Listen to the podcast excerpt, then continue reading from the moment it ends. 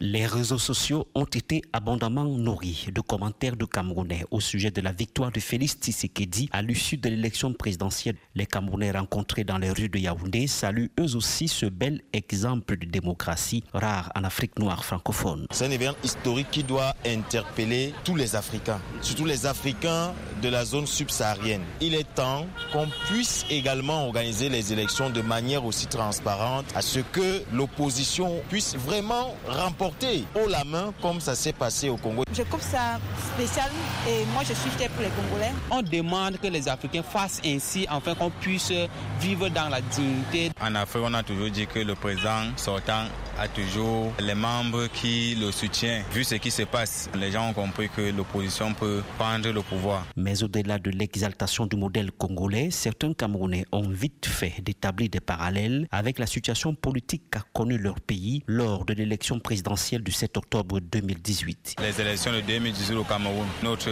président de la Cour constitutionnelle a eu peur. Il faut une fois de plus également signaler le courage des observateurs et des responsables de la CENI chez eux. Ce qui malheureusement n'est pas le cas avec euh, ce délai au niveau du Cameroun. Nous espérons que ce cas-là va parler à la fois et les CAM et la Cour constitutionnelle. L'alternance politique en RDC fait déjà rêver d'autres Camerounais, surtout ceux de l'opposition. À l'instar de ce jeune militant du MRC, le parti de Maurice Kamto, arrivé deuxième au scrutin présidentiel selon le Conseil constitutionnel. On pense qu'en 2025, le parti de l'opposition va prendre. On est convaincu. Notre euh, opposant Maurice Kamto, il nous a fait comprendre, il nous a montré beaucoup de choses qui étaient dans l'obscurité.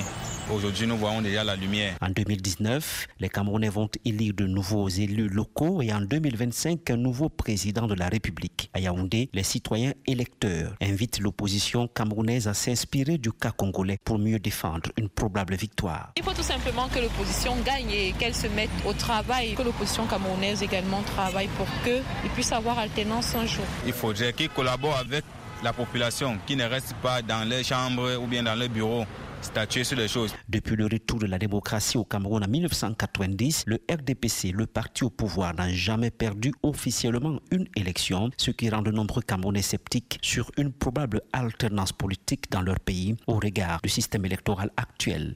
Yaoundé, Emmanuel Jules VOA Afrique.